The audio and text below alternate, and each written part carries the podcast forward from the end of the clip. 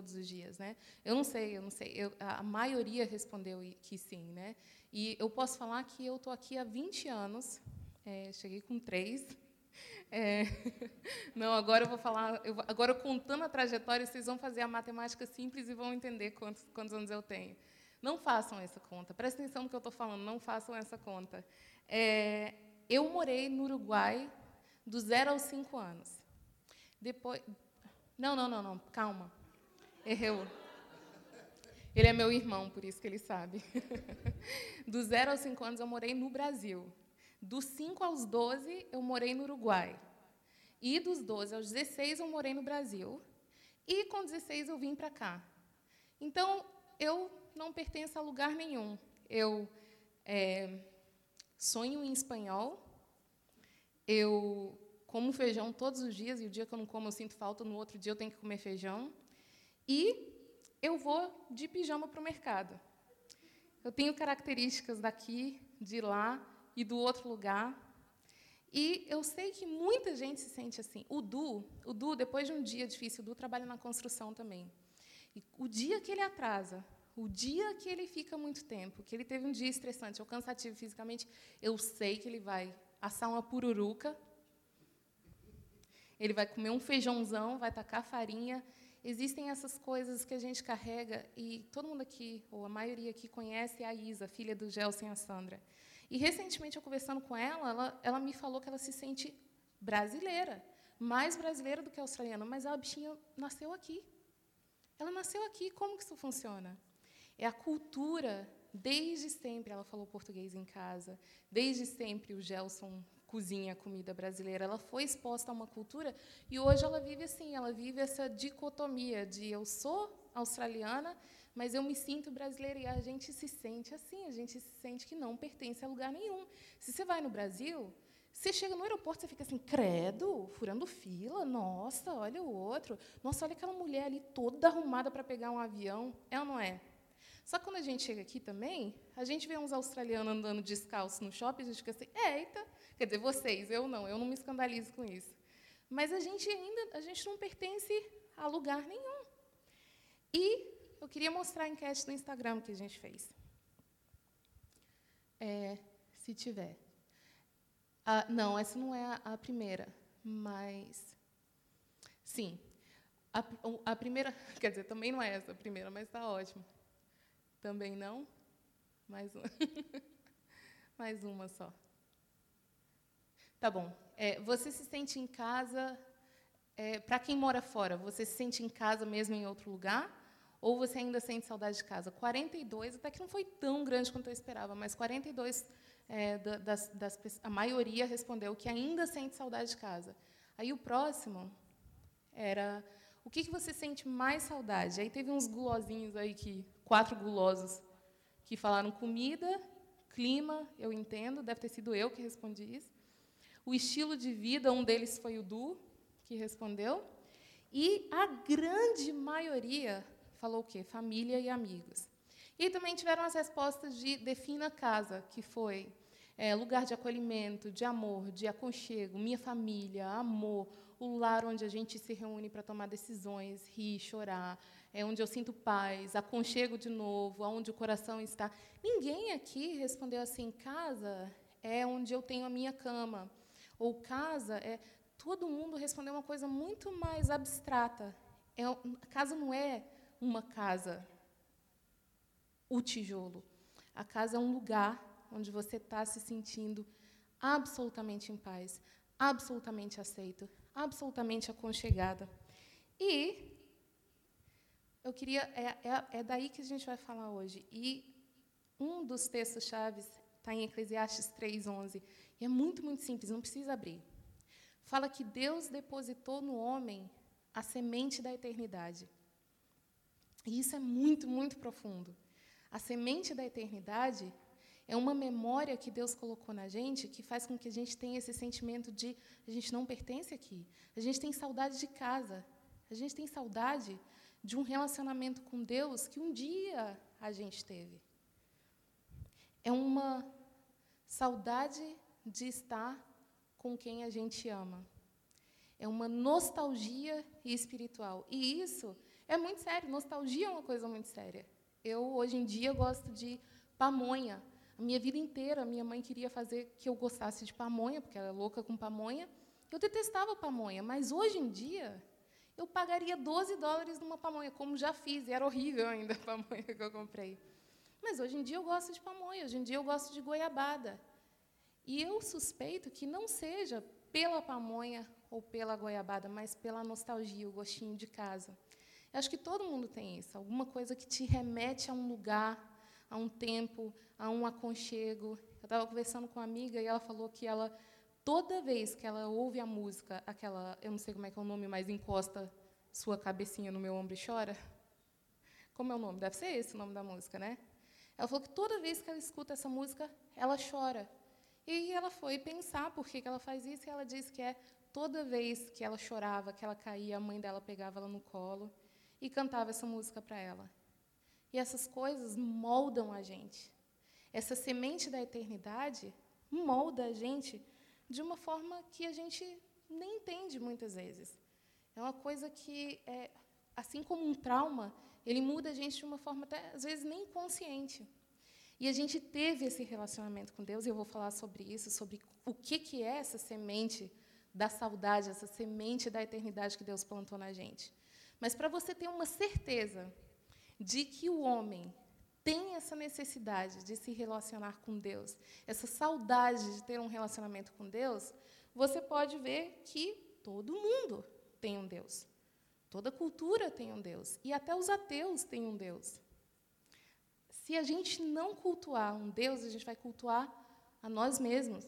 A gente precisa de um Deus. A gente tem essa necessidade. Então, até um ateu, ele, cultua, ele arruma um Deus para ele.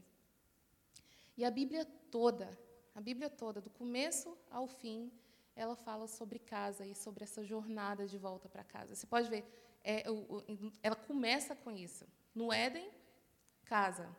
O exílio, o êxodo, a promessa de que ele vai voltar, a promessa de que ele vai criar uma casa para a gente. Tudo isso são coisas que, que mostram para a gente a jornada que a gente tem nessa volta para casa. E a Bíblia fala, ela começa já falando do Éden, que era a casa perfeita, era aquele lar, aquele lugar onde Adão e Eva tinham um relacionamento com Deus que era tão completo, era tão perfeito, onde eles nem experimentavam a morte. E olha que interessante isso. Você já reparou que, embora a gente esteja completamente rodeado da morte, e a gente está, por exemplo, a gente vê uma, uma barata, a gente sai correndo para matar a barata. Aí a gente vai almoçar, come um franguinho. Né? Aí daqui a pouco a gente liga um filme, um filme violento, de guerra. Aí daqui a pouco a gente vai e vê as estatísticas do Covid para ver quantas pessoas morreram. A gente está ali o tempo inteiro né, rodeado de, da ideia da morte. Mas mesmo é uma, é uma certeza que une todos os povos, todas as idades. A gente sabe que um dia a gente vai morrer. Gente, eu prometo que ela vai ficar mais feliz a pregação. Mas a verdade é essa. Inclusive, eu li um negócio que é muito interessante. Nenhum médico jamais salvou uma vida, ele apenas adiou uma morte. E é verdade, a gente não tem como escapar dessa morte. A gente sabe, a gente já nasce morrendo, a gente sabe que vai morrer. Mas quando ela bate na nossa porta, a gente perde a estribeira. Recentemente, a gente recebeu uma notícia muito triste de que uma pessoa que era da nossa igreja morreu de forma muito trágica e sendo muito nova. E aquilo ali abalou a gente profundamente. Como que alguém tão novo pode morrer? A minha avó, que tem 95 anos, recentemente passou por uma gripe que quase levou ela. Mas ela é a fênix, e ela ressurge das cinzas. Ela despede de todo mundo, mas dessa vez até eu acreditei. Eu chorei tanto à toa pela minha avó, e aí a fênix reviveu. Mas enquanto eu achava que eu podia perder minha avó, embora ela já tivesse vivido 95 anos, ou seja, a hora que ela for não vai ser uma surpresa muito grande, porque ela já viveu bastante aqui. Mas a hora que eu pensei que ela poderia ir, eu fiquei absolutamente abalada. Agora, como? Por quê? Por que, que a gente não aceita a morte? Por que, que a gente, por que, que a gente não, porque não cai bem no nosso espírito a ideia da morte, sendo que a gente sabe que a gente vai morrer? E é aí que a gente quer abrir o nosso texto, a Bíblia, em Jeremias 31. E ele é um texto que ele é extremamente rico. E ele responde três perguntas que a gente se faz, mesmo se não for de forma consciente, que é: por que, que a gente sente falta de casa? Como que a gente volta para casa? E o que, que é essa casa? Como que essa casa vai ser? Né? Então, eu queria ler primeiro Jeremias 31, de 10 a 14. Eu vou ler aqui para não ficar diferente de todo mundo. Ouçam a palavra do Senhor, ó nações, e proclamem nas ilhas distantes: aquele que dispersou Israel o reunirá, e como pastor vigiará o seu rebanho. O Senhor resgatou Jacó e o libertou das mãos do que é mais forte do que ele. Eles virão e cantarão de alegria nos altos de Sião. Ficarão radiantes de alegria pelos muitos bens dados pelo Senhor. O cereal, o vinho novo, o azeite puro, as crias das ovelhas e das vacas, e não mais se entristecerão. Então as moças dançarão de alegria, como também os jovens e os velhos. Transformarei o lamento deles em júbilo. Eu lhes darei consolo e alegria em vez de tristeza. Satisfarei os sacerdotes com fartura, e o meu povo será saciado pela minha bondade, declara o Senhor. Esse é um texto, não é esse o texto. Não é esse o texto. Mas está bom. É, ou então a, a, a, versão é bem diferente. Mas o, o, texto que eu queria ler, que não é esse, é o, um, o, o contexto era o povo de Israel. Vou contar a história então aqui. O povo de Israel tinha sido levado cativo pelos babilônios. Babilônia chegou, saqueou Israel, pegou todo mundo, levou todo mundo como escravo, e eles estão agora clamando a Deus para voltar para casa. E aí vem a promessa de Deus de que Ele traria. É, é, bom, não foi o começo, mas aí você vê essa parte que é Deus prometendo o povo de Israel que Ele vai trazer ele de volta para casa. Deus fala para eles: vocês estão cativos agora, mas eu vou trazer vocês de volta aqui. E essas, essas, essas profecias de que Deus vai trazer de novo o povo, você vê em Jeremias, em Ezequiel, em Isaías, todos esses profetas profetizando o quê? Deus vai trazer o povo de Israel de volta. Só que quando você vê essas profecias, elas são tão fantásticas que elas soam até meio fantasiosas.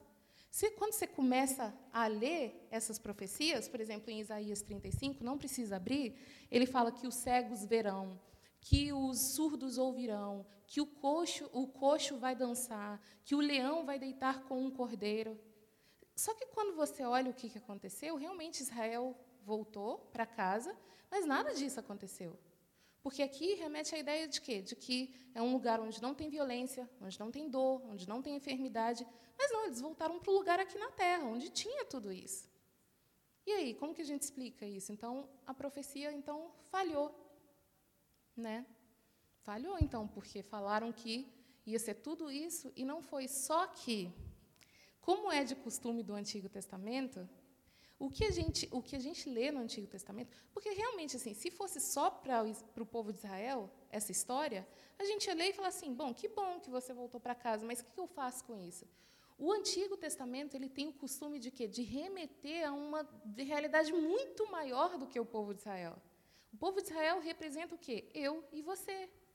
Não era só os israelitas que estavam exilados. Ali a Bíblia está falando o quê? Eu e você estamos exilados. Eu e você fomos levados cativos, eu e você estamos fora de casa. E é, é por isso que é, é, é, é, importante a gente dar atenção devida ao, ao, Antigo Testamento, porque mostra uma realidade muito maior. E se você ler só por ler, quantas vezes eu fiz isso? Quantas vezes eu leio alguma coisa e fico assim, entendi nada, passa, vou para o próximo. Só que quando você começa a entender realmente o que, que Deus está falando e a, a, as implicações que isso tem na sua e na minha vida, aquilo ali toma uma proporção muito, muito maior. Ali está falando o quê? Que todo humano está exilado. Essa promessa de que um dia a gente vai viver na Nova Jerusalém, de, de que um dia a gente não vai ter mais é, doença ou violência e tudo, não era para os israelitas, era para mim e para você essa promessa.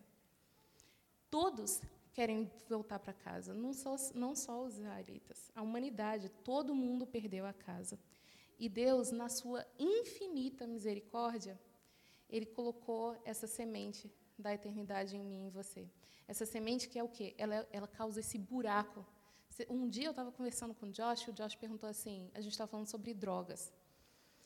E ele perguntou assim, mas mãe, se é tão ruim drogas para você, por que, que as pessoas usam? E a resposta está para preencher um buraco. A gente tem um buraco. Você já viu? Eu lembro quando eu pensava assim: quando eu for mãe, eu vou ser completamente satisfeita. Quando eu tiver uma casa que eu for minha, que eu puder derrubar as paredes, eu vou ser completamente satisfeita.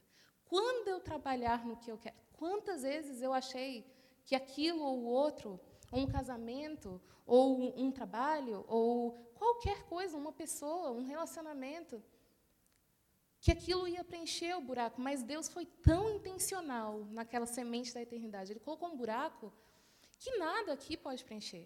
Absolutamente nada que a gente fizer aqui vai preencher de forma permanente ou duradoura. A gente tem e a gente curte, e daqui a pouco a gente passa e a gente está num outro buraco, procurando uma outra coisa para a gente preencher. E se Deus não tivesse colocado esse buraco na gente, eu posso te assegurar que a gente não ia procurar Ele. Foi misericórdia dele que ele colocou essa semente na eternidade. Foi, foi misericórdia dele que ele colocou essa vontade de ir para casa, essa saudade de, de ir casa e essa, esse buraco que nada aqui no mundo pode preencher. Se não fosse por esse buraco que Deus colocou, a gente nunca ia procurar Deus, porque, por natureza, a gente é inimigo de Deus. Para que você vai se submeter a um Deus se não for por algo que você realmente precisa? C.S. Lewis fala assim: embora o sentimento de fome não seja evidência que eu vá comer, certamente é evidência de que existe comida. Isso é muito interessante. Deixa eu ler de novo. Embora o sentimento de fome não seja evidência que eu vá comer, certamente é evidência de que existe comida. Se não existe algo faltando, por que, que você está aqui? Por que, que você saiu de casa nesse toró e veio, veio aqui? Que, que você procura, o que, que falta, que você procura aqui, que você não tem. Eu lembro de quando o Josh experimentou açúcar pela primeira vez, ele já tinha dois anos e dois meses. E eu lembro de ouvir isso muito. Ninguém sente falta daquilo que não experimentou. E realmente foi assim. Até então ele não pedia nada. Depois que ele experimentou, nunca mais a gente tomou um sorvete em paz. A gente tem saudade daquilo que a gente experimentou. Então, como é que a gente sente falta de algo que a gente nunca teve? Como é que a gente sente que esse vazio é um problema se a gente nunca tivesse realmente tido ele preenchido? Se não for a semente da eternidade. Qual é a explicação? Eu estou perguntando, se alguém tiver a resposta, aí ignora tudo que eu estou falando aqui, porque aí nada, nada do que eu falar aqui vai fazer sentido. Se a gente não tiver uma semente de alguma coisa que a gente já viveu uma semente de uma saudade que foi plantada por Deus, o que, que é que a gente está procurando aqui? A nossa carne, ela, ela quer o mundo, mas o nosso espírito, ele quer, ele quer ir para casa. Né? Agora, como que a gente faz para ir para casa? Porque se for, de, se for depender da gente parar de pecar, a gente vai ficar aqui mesmo. A gente está ferrado. Né? E o pecado, ele afasta a gente de casa. Você pode ver lá no começo, volta lá no começo em Gênesis. Por que, que Adão e Eva saíram de casa? Por que, que eles foram expulsos do jardim do Éden? Foi por causa do pecado. O pecado afasta a gente de Deus. Os israelitas tinham um, um, uma cerimônia onde eles pegavam um bodinho e eles colocavam as mãos sobre aquele bodinho uma vez por ano e eles confessavam os pecados naquele bodinho, e o coitado do bode tinha que pagar o preço. E eles colocavam o bode lá para fora do acampamento, e aquele bode, ele servia como o quê? O bode expiatório. É daí que vem essa, essa expressão, o bode expiatório. O bode levava aqueles pecados para que eles pudessem continuar. O bode saía do acampamento para que eles pudessem permanecer. Então, o pecado, ele afasta a gente de casa. Então, vamos agora para a segunda parte, que é os versículos 17 ao 15 ao 17.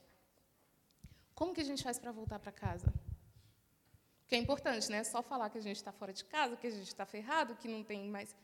Não, não vai funcionar. Né? Então, do 15 ao 17, fala: Porque assim diz o Senhor dos Exércitos, Deus de Israel: casas, campos e vinhas tornarão a ser comprados nesta terra. Depois que entreguei a escritura de compra a Baruch, filho de Nerias, orei ao Senhor. Ah, soberano Senhor, tu fizeste os céus e a terra pelo teu grande poder e pelo teu braço estendido. Nada é difícil demais para ti, de novo. Eu não sei que. 31. É. Sim. 31. Ah, está no 32. Aham, sim. Assim diz o Senhor: Ouve-se uma voz em Ramá, lamentações e amargo choro. É Raquel que chora por seus filhos e recusa ser consolada. É, assim diz o Senhor: contém o seu choro e as suas lágrimas, pois o seu sofrimento será recompensado, declara o Senhor. Eles voltarão da terra do inimigo. De novo, quantas vezes eu já li isso, e eu sei que eu li, não porque eu lembro, não porque teve algum efeito na minha vida, mas porque eu já li a Bíblia de capa a capa. Então, sei que eu já li, mas eu nem lembro. Por quê? Quantas vezes a gente lê isso e fica assim, quem é Raquel? Por que ela chora? O que tem a ver? Qual que é a implicação que isso tem na minha vida? Né? Muitas vezes. E se não for o Espírito de Deus discernindo para a gente o que, que a Bíblia quer falar, a gente se perde completamente. Mas eu quero focar aqui no choro de Raquel, porque a chave de como que a gente faz para voltar para casa está exatamente nessa frase de o choro de Raquel. Não é a primeira vez que a Bíblia menciona o choro de Raquel. Em Gênesis 38, é, conta a história de quando Jacó estava saindo do exílio, ele estava voltando para casa com a família dele, estava todo mundo feliz. De repente, Raquel entra em trabalho de parto e ela começa a sentir as dores do parto e ela fala assim: tem alguma coisa que não está certa aqui. E no trabalho de parto, ela percebe que ela vai morrer. Ela vai morrer dando à luz.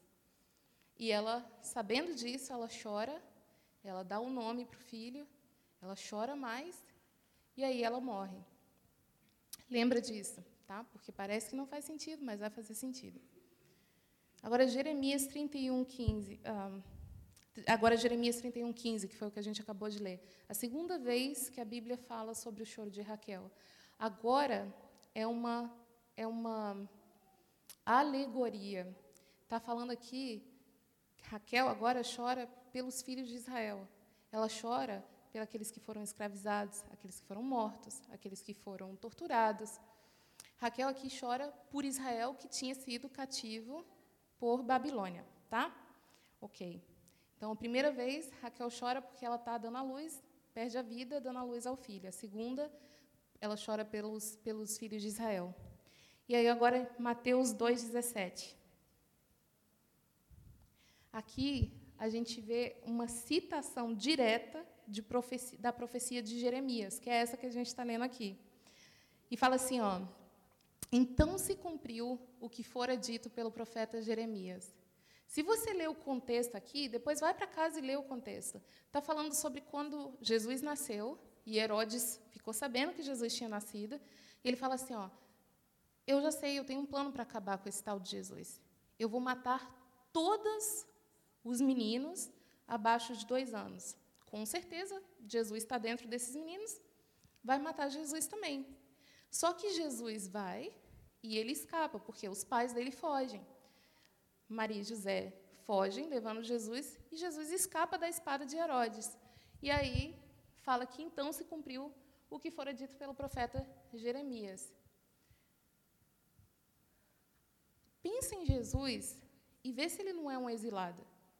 Se a gente acha que a gente se sente meio assim, meio alien, não sabe onde que a gente realmente pertence, agora imagina Jesus que fala, em Mateus 8, ele fala assim, ó, que é, a raposa tem toca, o passarinho tem ninho. Agora, o filho do homem não tem nem aonde colocar a cabeça, não tem nem aonde descansar a cabeça. Ele está falando ali que, assim, ó, gente, eu não tenho casa, eu não tenho uma cama, eu não tenho lugar para voltar. Jesus, ele era um alien, como a gente. Né? Ele era o maior dos aliens. Só que aí, Lucas e Mateus relatam uma coisa que agora fecha todo esse ciclo de Raquel chorando, do alien, do exilado, da saudade, da semente, que é Mateus 23, 37. Mateus 23, 37, o contexto aqui é: Jesus chega e vê Jerusalém de longe. Quando ele olha para Jerusalém, ele fala isso aqui: Jerusalém, Jerusalém, você que mata os profetas e apedreja os que são enviados a vocês. Quantas vezes eu quis reunir os seus filhos como a galinha reúne os seus pintinhos debaixo das suas asas, mas vocês não quiseram. Talvez você leia isso aqui e você não entende como que essa linguagem é revolucionária. Um homem, naquela sociedade, se comparando a um, uma mulher, e outro, não é nem uma mulher humana, é uma galinha. O próprio Deus se comparando a uma mãe que quer juntar os filhos e colocar debaixo das, da, das asas. Isso é revolucionário. Porque um líder religioso chorando, chorando, e falando assim: eu, eu, como uma galinha eu queria reunir vocês. Se comparando a uma galinha, isso é gigante. Quando você vê Jesus chorando agora, como uma mãe, o que, que você lembra? Das lágrimas de Raquel, que chorava pelos filhos. Que chorou pelo filho que ela deu à luz e morreu, e ela morreu. E pelos filhos de Israel, uma mãe chorando pelos filhos, assim como Raquel, Jesus agora, como uma mãe chorava pelos filhos. E olha isso, não só isso, mas agora Jesus ali, como Raquel, através da morte dele, ele dava luz. Dava luz a muitos filhos, que sou eu e você. E olha que interessante, poucas horas antes disso acontecer, Jesus chega para os discípulos dele e fala assim: Olha, eu estou indo, eu vou, mas calma, que eu estou indo preparar uma casa para vocês. Na casa do meu pai vai ter muitas moradas. Eu vou para preparar essa casa para você. Só que, quer dizer então que Jesus chegou no céu então e foi para a construção civil? Não. Essa casa, ela está preparada antes da fundação do mundo. Mas Jesus fala que ele vai preparar essa casa não porque ela não está pronta, mas porque a gente não tem acesso. Quando Jesus fala assim, ó, eu estou indo, eu vou ali preparar uma casa para você, ele está falando assim, ó, tem uma casa que está até pronta, só que você não tem acesso a essa casa, você não tem a chave dessa casa. Por quê? Porque o pecado não te permite acessar essa casa. Mas eu vou ali preparar essa casa, eu vou ali abrir o caminho. A partir da morte de Jesus, a gente tem acesso a essa casa. É a chave. A morte de Jesus é a chave da casa que a gente quer ir. Essa casa que a gente tanto tem saudade e a gente nem sabe por quê. Ele foi preparar essa casa e, através da morte dele, como Raquel fez, através da morte dele, ele deu à luz a muitos filhos. Eu e você antes, a gente não era filho. A gente era inimigo de Deus e ele nos deu o espírito de adoção e nos fez filho. Então, a morte de Jesus se compara à morte de Raquel. Então, quando você vê tudo isso, todo esse contexto, é, é muito. Jesus foi o bode expiatório. Inclusive, olha que interessante essa coincidência. O madeiro, onde eles crucificaram Jesus, era fora da cidade. Mais uma vez, é o bode expiatório levando os nossos pecados para fora, para que a gente pudesse pertencer. Fora, para que a gente pudesse estar dentro. E quando a gente entende isso, quando a gente entende que isso aqui não é casa, que a gente foi feito para estar numa casa, que a gente foi feito para ter um relacionamento com Deus. Quando a gente entende que nada do que você fizer vai preencher esse buraco. Quando você entender que só na glória, quando a gente estiver para sempre com Jesus, a gente vai estar realmente satisfeito? Tudo muda. Sabe como é que aquelas memórias lá da sua infância, que talvez não sejam nem conscientes, afetam as suas atitudes, os seus pensamentos, os seus relacionamentos? É ou não é? Tudo que a gente viveu afeta como que a gente age. E isso aqui é a mesma coisa, porque a partir do momento que você entende que isso aqui é a viagem e não é o destino, vamos pensar comigo, o que, que a gente não passa para voltar para casa? Quando você vai para o Brasil, qual é o preço de ir para casa? Vou dar alguns exemplos aqui. A gente trabalha uns dois anos para juntar o dinheiro, ou mais.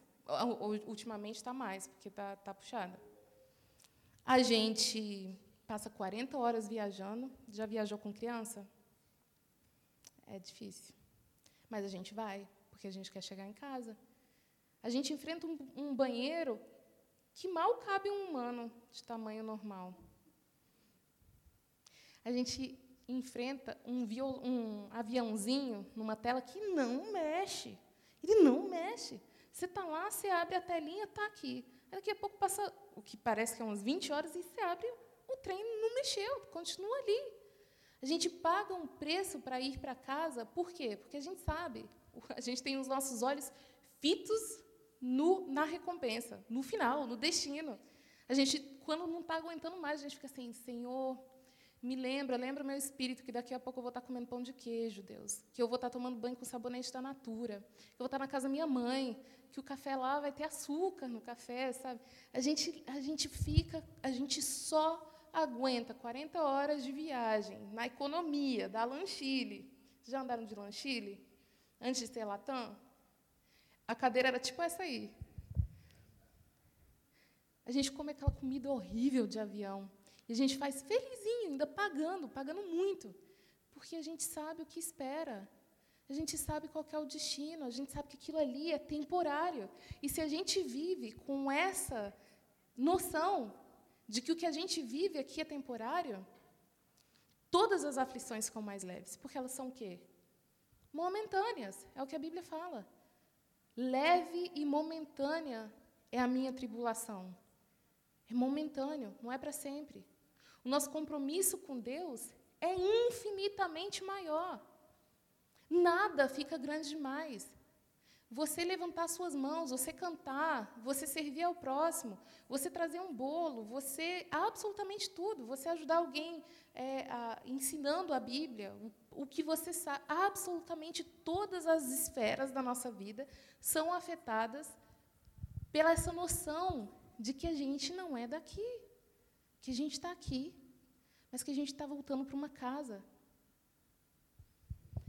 1 Pedro 2, 11, não precisa abrir. Fala que a gente é peregrino aqui. Depois, se você quiser, lê sobre isso. Tem várias. A Bíblia inteira fala que a gente não pertence aqui, que a gente é peregrino, que a gente está só de passagem, que Deus está preparando uma casa para a gente. Agora, Hebreus 11, 13, eu quero que a gente leia.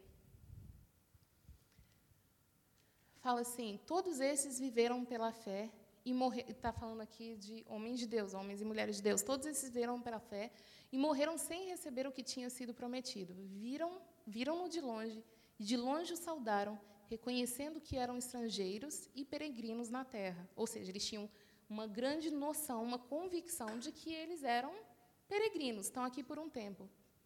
É, próximo, próximo versículo. Ah, não tem, não coloquei o 14. Tudo que eles aguentaram, eles aguentaram por quê? Porque eles sabiam que era temporário, que eles eram peregrinos. Você vai ver, sério, eu sempre tive uma grande dificuldade de acreditar quando eu era adolescente, quando eu lia, por exemplo, Paulo sendo perseguido e cantando. E, e, e, sabe quando você vai na escola dominical e eles falam assim, não, eles se alegravam em serem perseguidos pela causa de Cristo. Eu ficava assim, hum, hum, ninguém faz isso. E realmente, não era que eles ficavam assim, ai, que delícia, né? Muito bom ser perseguido, muito bom estar nessa prisão aqui. Que lugar! Era aqui que eu queria estar. Mas não, eles ficavam assim, ó, isso aqui não é tão ruim, porque é temporário. Então, todas as coisas, a partir dessa, dessa noção, a partir dessa convicção, a partir dessa semente, elas são afetadas. E agora, só para dar uma resumida, Salmo 137, de 1 a 6, a gente tem mania de achar que todos os salmos foram escritos por Davi, né? Mas nem todos foram. E esse aqui foi escrito por um israelita que tinha está aqui descrevendo o exílio, quando eles foram pegos pelos babilônios. Exatamente o mesmo contexto que a gente estava lendo aqui. Cativos, levados à Babilônia. E aí ele fala, o, o salmista fala assim: Junto aos rios da Babilônia, nós nos sentamos e choramos com saudades de Sião. Pausa aqui. Sião aqui significa o quê? É, é era Jerusalém, era, era, um, era o lugar onde eles, os filhos de Deus, os filhos de Israel viviam, onde eles viam aquilo como a própria presença de Deus. Sião era isso, Sião representava isso. Tá? É, com saudade de Sião. Ali nos salgueiros penduramos as nossas harpas. Ali os nossos captores pediam-nos canções, os nossos opressores exigiam canções alegres, dizendo: cantem para nós uma das canções de Sião. de Sião. As canções de Sião eram cantos de vitória, quando eles venciam alguma coisa. Era louvor, era adoração. E os captores dos israelitas, dos israelitas faziam chacota deles. Falavam assim, ah, canta aí, canta aí a sua música tão alegre. Cadê? Cadê as músicas de Sião? Eles queriam zombar mesmo do pessoal. Né? É, e aí eles falam assim, como poderíamos cantar as canções do Senhor numa terra estrangeira? Que a minha mão direita define, ó Jerusalém, se eu me esquecer de ti. Que me grude a língua no céu da boca, se eu não me lembrar de ti, e não considerar Jerusalém a minha maior alegria. Essa é a semente que a gente tem. Agora a gente tem que o quê? Regar essa semente. A gente rega a semente com esse relacionamento com Deus. Jerusalém, figurativa aqui, tem que ser a nossa maior alegria. O nosso relacionamento com Deus tem que ser a nossa maior alegria. Se a gente se esquecer de Sião, se a gente perder essa sementinha, se a gente deixar ela morrer, se a gente esquecer que a gente está aqui de passagem, se a gente, por um momento, a gente for seduzido pelo mundo a ponto de pensar que isso aqui é o que realmente importa, aí sim a gente está ferrado. Aí ele fala, ó, que define a minha mão, porque aí, ó, eu realmente perdi tudo. A minha alegria tem que ser o Senhor. E aí, agora, para finalizar, a última parte do, do, do texto-chave que a gente leu são os versículos 31 a 35. Como que vai ser lá? Como que vai ser esse lugar que a gente tem saudade e não tem como matar a saudade agora? A gente não tem como ir agora e a gente nem quer. Paulo fala para mim: morrer é lucro, viver, Cristo morrer é lucro a gente não tem que também viver como crente falando assim, ah, então bora morrer mesmo, né? Já que não é aqui, bora morrer. Não, a gente tem que viver com grande alegria de que a gente, que Deus permitiu a gente fazer essa viagem. Enquanto a gente estiver nesse avião, por mais que esse aviãozinho na tela não pareça mexer, a gente tem que saber que ele está mexendo. A gente tem que confiar que a gente está indo para o lugar onde a gente pertence, onde a gente nunca mais nunca mais vai sentir esse buraco, onde a gente nunca mais vai sentir alienado, a gente nunca mais vai sentir essa sensação de não pertencer. 31 a 35 fala assim: Então, chegando os dias, declara o Senhor, quando farei uma nova aliança.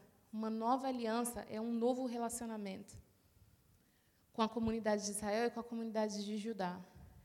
Não será como a aliança que fiz com seus antepassados quando eu os tomei pela mão para tirá-los do Egito, porque quebraram a minha aliança, diz o Senhor.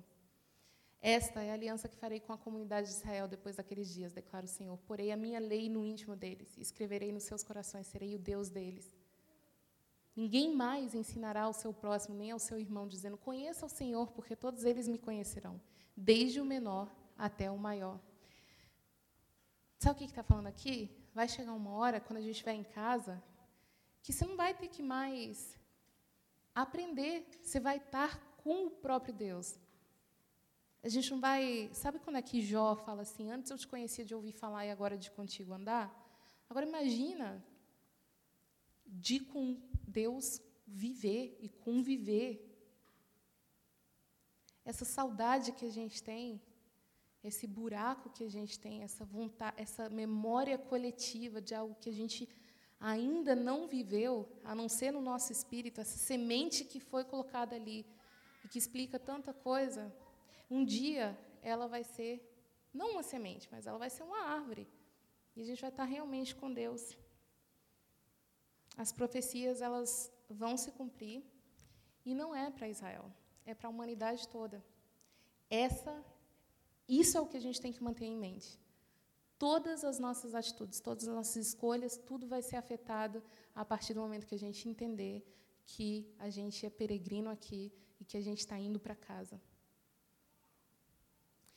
Feche os olhos. A gente vai estar orando.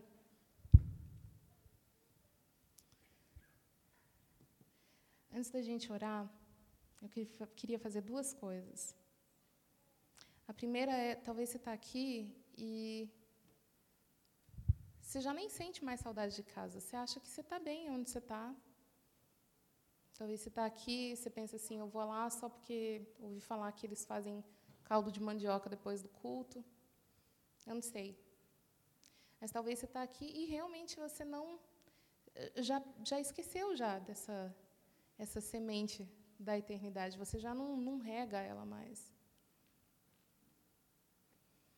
Talvez você está aqui e o mundo virou tão real, tão real para você, que a gente começou até a se amoldar. Em Salmo 137, quando eles falam, quando eles falam para os, os cativos cantarem, e eles se recusam a cantar, é exatamente isso. Quando você entende que você é peregrino aqui, nada pode te afetar muito. Você não se conforma a esse mundo. E Deus é realmente a sua alegria. Deus é realmente a sua alegria. Deixa eu ler aqui em Apocalipse como que a Bíblia descreve essa nova Jerusalém. Os israelitas esperavam que essa profecia se cumprisse que eles voltassem para a antiga Jerusalém. Deus tinha um plano muito maior para a humanidade, que é a nova Jerusalém. E a nova Jerusalém ela é descrita em Apocalipse 21 assim: Então vi um novo céu e uma nova terra, pois o primeiro céu e a primeira terra tinham passado, e o mar já não existia.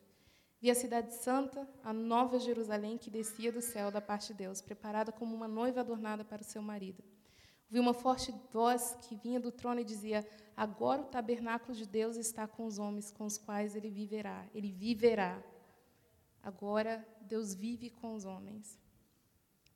Eles serão o seu povo. O próprio Deus estará com eles e será o seu Deus. Ele enxugará dos seus olhos toda lágrima não haverá mais morte, nem tristeza, nem choro, nem dor, pois a antiga ordem já passou. Aquele que estava sentado no trono disse, disse: Estou fazendo novas coisas. E acrescentou: Escreva isso, pois essas palavras são verdadeiras e dignas de confiança. E disse-me ainda: Está feito. Eu sou o Alfa e o Ômega, o princípio e o fim. A quem tiver sede, darei de beber gratuitamente da fonte da água da vida.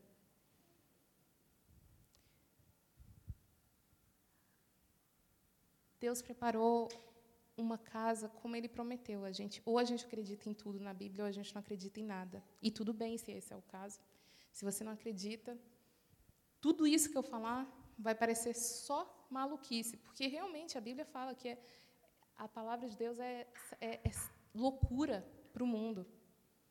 Toda essa, essa semente, essa saudade de uma coisa que a gente não viveu, tudo isso é muito louco, a não ser que esse, esse, essa semente, essa, essa saudade de algo que a gente não lembra de ter tido, seja tão grande que você quer ter um relacionamento com Deus.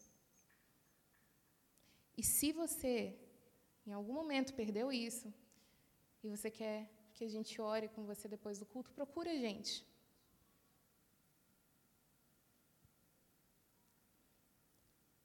Mas para quem não, eu quero que a gente se prenda nessa grande verdade. Hoje a gente agradece a Deus por essa semente da eternidade na nossa vida.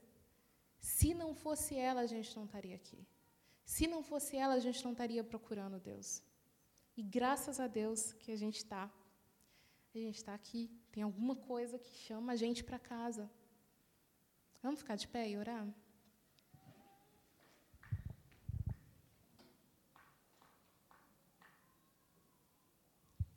Deus, muito obrigada, Deus. Muito obrigada por essa semente, por esse buraco intencional que o Senhor deixou no nosso coração, que só o Senhor pode preencher, Deus. Não existe nada que o homem possa achar aqui na terra que preencha esse buraco, Deus, porque é uma saudade de casa. É uma saudade de quando a gente, o Senhor vinha de tarde para caminhar com a gente, Deus. É uma vontade de estar com quem a gente ama, Deus. A gente, a gente quer estar com o nosso amado, Deus. O Senhor é o nosso amado, a sua noiva está pronta, Deus. A gente te ama. E isso é obra do Senhor. Essa vontade de te buscar, essa vontade de te amar, ó Deus, veio de ti. A sua palavra fala, Deus, que do Senhor é o querer e o efetuar. Até para a gente te buscar, Deus, a gente precisa do Senhor. E agora a gente está aqui entendendo, Deus, entendendo. Tá, alguns só sendo lembrados, outros vendo pela primeira vez, Deus, que a gente tem saudade de casa. E que o Senhor abriu e preparou essa casa para a gente, morrendo na cruz pelos nossos pecados. Aquela casa a gente não tinha acesso a Deus. O pecado separa a gente de casa, mas o Senhor nos traz, o Senhor nos faz filhos, Deus, pelo seu sacrifício. O seu sacrifício na cruz pagou um preço que a gente não tinha a menor chance de pagar, Deus. A gente não tinha condições de pagar esse preço, mas o Senhor, na sua misericórdia, Deus, o Senhor pagou o preço por nós e a gente está indo para casa, Deus. E nada do que a gente possa viver aqui pode abalar um espírito que sabe, Deus, que leve momentânea a nossa tribulação, Deus. A nossa alegria é enorme quando a gente sabe, a gente pensa, Deus, que o Senhor está preparando essa casa, o Senhor preparou o caminho Através do madeira, Deus, o Senhor abriu o caminho para que a gente possa passar a eternidade com o Senhor, Deus, onde a gente nunca mais vai despedir, onde a gente nunca mais vai se sentir fora de lugar, onde a gente nunca mais vai questionar o nosso senso de pertencimento, porque a gente vai estar com o Senhor, Deus, e perto do Senhor, Deus, convivendo com o Senhor, Deus, tendo um relacionamento próximo, íntimo, verdadeiro com o Senhor, Deus. Esse é o dia que a gente almeja, Deus. E aí tudo tudo fica pequeno. Tudo, Deus, a gente já não teme mais a morte. Como humanos, a gente teme a morte, Deus. O Senhor conhece nosso coração. Mas tem um hino que fala que enquanto, quando enfim chegar a hora onde eu for enfrentar a morte, Deus, sem medo, então terei vitória, Deus. A nossa vitória estar com o Senhor. A hora que chegar para a gente, Deus, a hora que bater na nossa porta, que a gente possa ter essa certeza, Deus, de que só acabou a viagem e que a gente chegou no nosso destino, Deus. No nome de Jesus, coloca isso no nosso coração, Deus, porque isso enche o nosso coração de alegria, isso enche o nosso coração de gratidão. Que grande graça, Deus, o Senhor derramou na nossa vida, Deus. Muito obrigada, Deus. Muito obrigada pela Sua palavra que é tão rica em detalhes, que se não for o Seu Espírito Santo é, revelando para a gente a sua verdade, Deus. Muitas vezes a gente passa e a gente nem, nem presta atenção na riqueza daquilo que o Senhor está comunicando com o seu povo, Deus. Não permita que a gente é, leve na brincadeira o privilégio de ter acesso à Sua palavra, Deus. No nome de Jesus, que essa, essa convicção, essa noção de que a gente é peregrino aqui, dite as nossas ações essa semana, Deus que ela influencie todas as nossas decisões essa semana e daqui para frente, no nome de Jesus, Deus, até que a gente chegue aí e que a gente possa estar para sempre com o Senhor, Deus, onde não vai haver mais sofrimento, não vai ter lágrimas, não vai ter choro, Deus, e quão grandioso vai ser esse dia. Os dias estão se aproximando, Deus, os dias estão se encurtando e a gente almeja pela sua pela, pela, pelo céu, a gente almeja por casa, Deus, a gente sente falta de casa. Muito obrigada, Deus, porque o Senhor é um Deus bom que preparou essa casa e abriu o caminho para a gente. No nome de Jesus nós te agradecemos. Amém. Amém. Amém. Aplauda ao Senhor, que Deus é bom. Peregrinos, né, pessoal? É, a gente tem que entender isso e agarrar essa verdade. A gente está aqui por um período de tempo mas o que é importante mesmo é aquilo que Deus tem prometido para a gente. Então, sim, guarda isso. No nome de Jesus, obrigado, dona. Bom demais. Vamos orar? Vamos encerrar o culto? Procure a gente depois do culto, se quiser conversar, quiser é, dar seu nome para o curso de membros também, saber mais sobre os conexos, procure a gente depois do culto, tá bom? Senhor, muito obrigado por tudo que o Senhor tem feito. Muito obrigado, pela sua palavra que vem nos encorajar, Deus, a fixar nossos olhos no Senhor, naquilo que de fato importa. Deus, se a gente for sincero, a gente gasta tanto tempo da nossa vida buscando coisas que a gente nunca vai ter, buscando a segurança e depositar a nossa segurança em coisas que nunca vão prover a segurança e o conforto que a gente necessita. Nós entendemos hoje, pela pregação da Sua palavra, que tem uma semente em nós, Deus, um buraco, Deus, que só pode ser preenchido pela pessoa de Cristo. Deus, e nós nos alegramos porque o Senhor veio, se fez carne para preencher esse buraco em nós. Louvado seja o Senhor por isso. Deus, eu oro no nome de Jesus que essa palavra possa encher nossos corações, que possa guardar a sua palavra em nós, para que a gente possa colocar em prática, Deus, no nome de Jesus, para que resulte, Deus, em glorificação do Senhor e edificação da nossa fé. Deus, é, abençoa nossa semana, ser com a gente. E Deus, muito obrigado por todos esses aqui, Deus, que venceram a chuva hoje. Deus, e se dispuseram para poder estar aqui adorando ao Senhor e ouvindo a sua mensagem. Deus, que semana que vem a gente possa estar aqui de novo para poder adorar o Senhor e cantar louvores ao teu nome, que é um privilégio gigante. Nós te amamos. No nome de Jesus nós oramos, nós te agradecemos e toda a igreja diz: Amém. Amém. Pessoal, Deus abençoe. No nome de Jesus, ótima semana.